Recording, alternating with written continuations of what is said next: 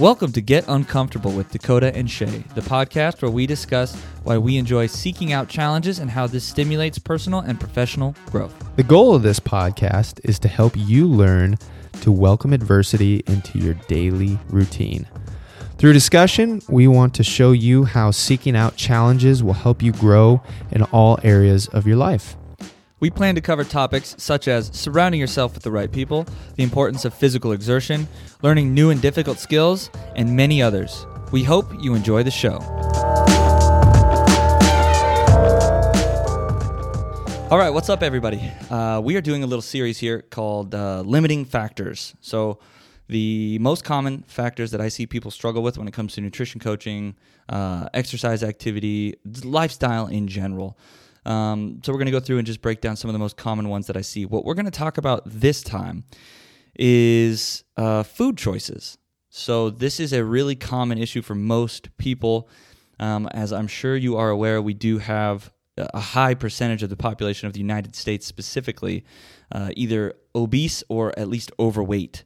Um, and we have tons of chronic health diseases that go along with that. So we are trying to uh, uncover what the limiting factors are and what you can do to improve your chances to make better decisions on a regular basis. So today's we're going to talk about too many processed foods. So the problem is with society, the problem and the benefit, I guess. Today, we don't have to grow, hunt, or harvest any of our own food. It is easily available on the shelf. It is ready to go. It's shelf stable. It will last a long time, and it's very very widely available. It's very easy to get a lot of processed food. Um, I can't remember where I heard this, and it might be off a little bit, but I heard something like 50 years ago, 50% of the food that's in the grocery store didn't exist. It's been created in a, in a laboratory or in, a, in a, an environment where it's an artificially processed, stored, packaged food. So that makes it really hard to avoid those foods. They are very prevalent in our society today. So we can just go to the store, we can go to the drive through, we can just grab all of this food. And the problem with that is most of the processed foods today do nothing to improve our health.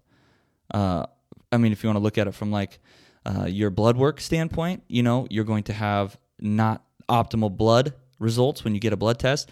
Um, aesthetically, we're going to be overweight. We're not going to feel good. We're not going to have clear, healthy skin. Uh, we're going to have a lot of inflammation in the gut. We're going to have uh, pain in the joints, all sorts of things. Your mood can be affected by all of this stuff. So that's an issue, and not addressing that and just continually moving along the path, eating those processed foods all the time is not ideal. So here's what you can do to make better food decisions.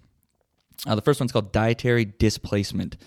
So when I use this with my daughter actually a lot because she loves fruit snacks, she loves goldfish, she loves crackers and, and processed applesauce and all of that stuff. And of course, if you give them that stuff first, like this is why you don't give kids candy to start off a meal and then say, okay, uh, have all the candy you want, and then we're going to eat the broccoli. You start with the broccoli. So, same thing for adults, same thing for us making decisions. If you fill up on the good stuff first, there's typically less room and you'll have less craving for the bad stuff. So, like let's say you have a 3 p.m. brownie every day. You're like, I'm gonna have a cookie or a brownie or pop or something. Uh, eat a large piece of fruit first, and then see if you still want that brownie. And if it feels like the right thing to do, do it. That's fine.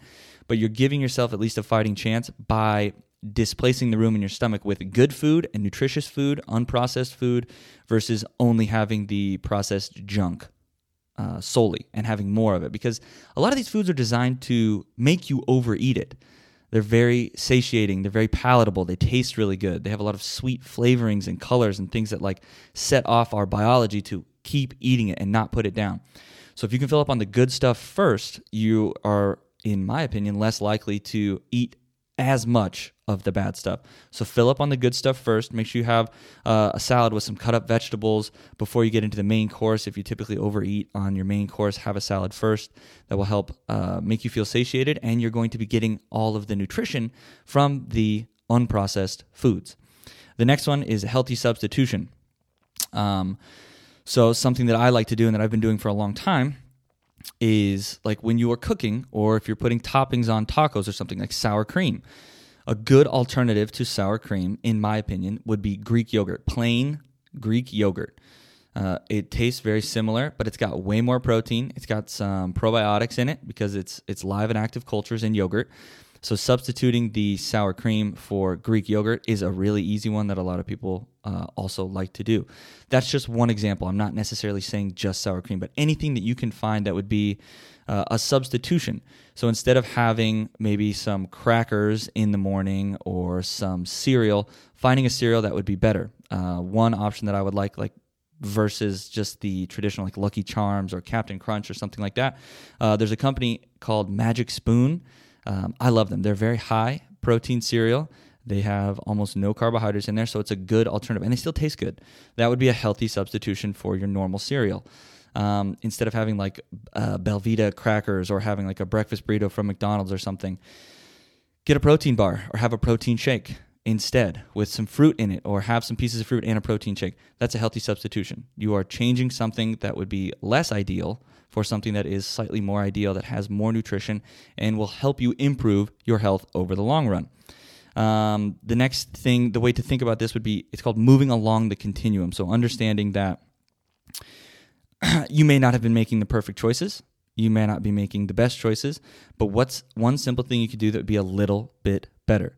Instead of getting the large fries, you get the small fries. Slightly better. Instead of having uh, fast food four days a week, you have it two times a week. Instead of having a cookie every time before you go to bed, you have uh, one cookie three times a week right? Instead of five, six, seven times a week, you do it three times a week. Something that is just slightly better on the continuum and understanding that those choices are not necessarily uh, good or bad. What's one that is slightly better? So moving along the continuum and being able to move in the direction that gets you closer to your goals. Um, the other one, this is a big one, noticing behavior patterns. This is something most people don't think about when it comes to eating and exercise uh, when you're really, really stressed, maybe that's when you notice you go off the rails with nutrition. You're drinking your pop again, you're eating uh, sweets all the time, you're craving carbohydrates, which there's nothing wrong with carbohydrates, but you overeat when you're stressed or when you're tired or when you're traveling. You tend to make terrible decisions when you travel. And if you have to travel for work all the time, that's going to add up to be a big issue. So just start to be a little bit more mindful and recognize your behavior patterns so you can set up some fail safes against those times when you know if you know you're you're moving and it's going to be super stressful and you're not going to have access to your kitchen and that's when you lose lose it when you have a stressful life event going on. What are some simple things that you can do to somewhat mitigate your tendency to go eat uh, less than ideal things maybe it's having some beef jerky around maybe it's having a bunch of fresh fruit maybe it's having protein bars or protein shakes ready to go um, maybe it's cutting up all of your vegetables beforehand so you can just throw them in the pan with the eggs in the morning and you're ready to go. You don't have to get everything out, cut it, wash it, get it ready to go. It's just already done. And you know that that you have a stressful time in your life coming up, you're able to mitigate the effects of that just a little bit. So when you notice your behavior patterns, you can mitigate against those. Uh, I guess we'll call them negative behaviors or adaptations to the situation. So being able to do that is really important as well. All of those things are important and you don't have to do them all. Find something that works for you. That's the key. We're not all the same. Our lives are not structured the same. We don't have the same preferences. We don't have the same schedule. Some people like rigidity, some people like flexibility. Find something that works for you. Or if you know a specific thing that you're struggling with, use any one of these strategies to start to make slightly better decisions. So we'll just recap them real quick. So the first one dietary displacement. So fill up on the good stuff before you fill up on the bad stuff. The second one is healthy substitution. So anytime you can find something that's uh, less processed, has more nutrition in it than whatever the original choice was, that's the move. Um, understanding that these choices, you're moving along the continuum of trying to get better. We're not trying to be perfect, we're trying to be consistent for longer. So that's moving along the continuum. And then noticing your behavior patterns once you can cue into those, you're able to make better decisions because you know yourself a little bit more and you know what you're going to tend to do.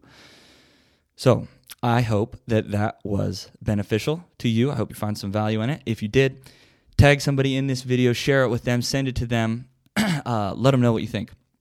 The other thing is, if you would like more in depth help and to work with a coach, me as your coach, uh, head on over to enlightenedathlete.com or you can shoot us an email, which you can find on the website as well, and enter in your information that you would like to get rolling with the Enlightened Athlete Protocol or see what it's about. So that could be uh, remote nutrition coaching. We have nutrition coaching along with workouts. We have just workouts if you'd like to get some of that stuff going as well. Um, but we focus on the lifestyle and simple lifestyle changes that we can make that will move you along the continuum towards your ultimate goal, whatever that is. And I know that that looks different for everybody. So that's what we're here to help you identify, to set realistic expectations and goals, and how to move your decision making processes towards getting you to your goal. Uh, so that is the Enlightened Athlete Protocol. Head on over to enlightenedathlete.com and let us know if you're interested. Thank you guys so much for listening, and we'll talk to you next time.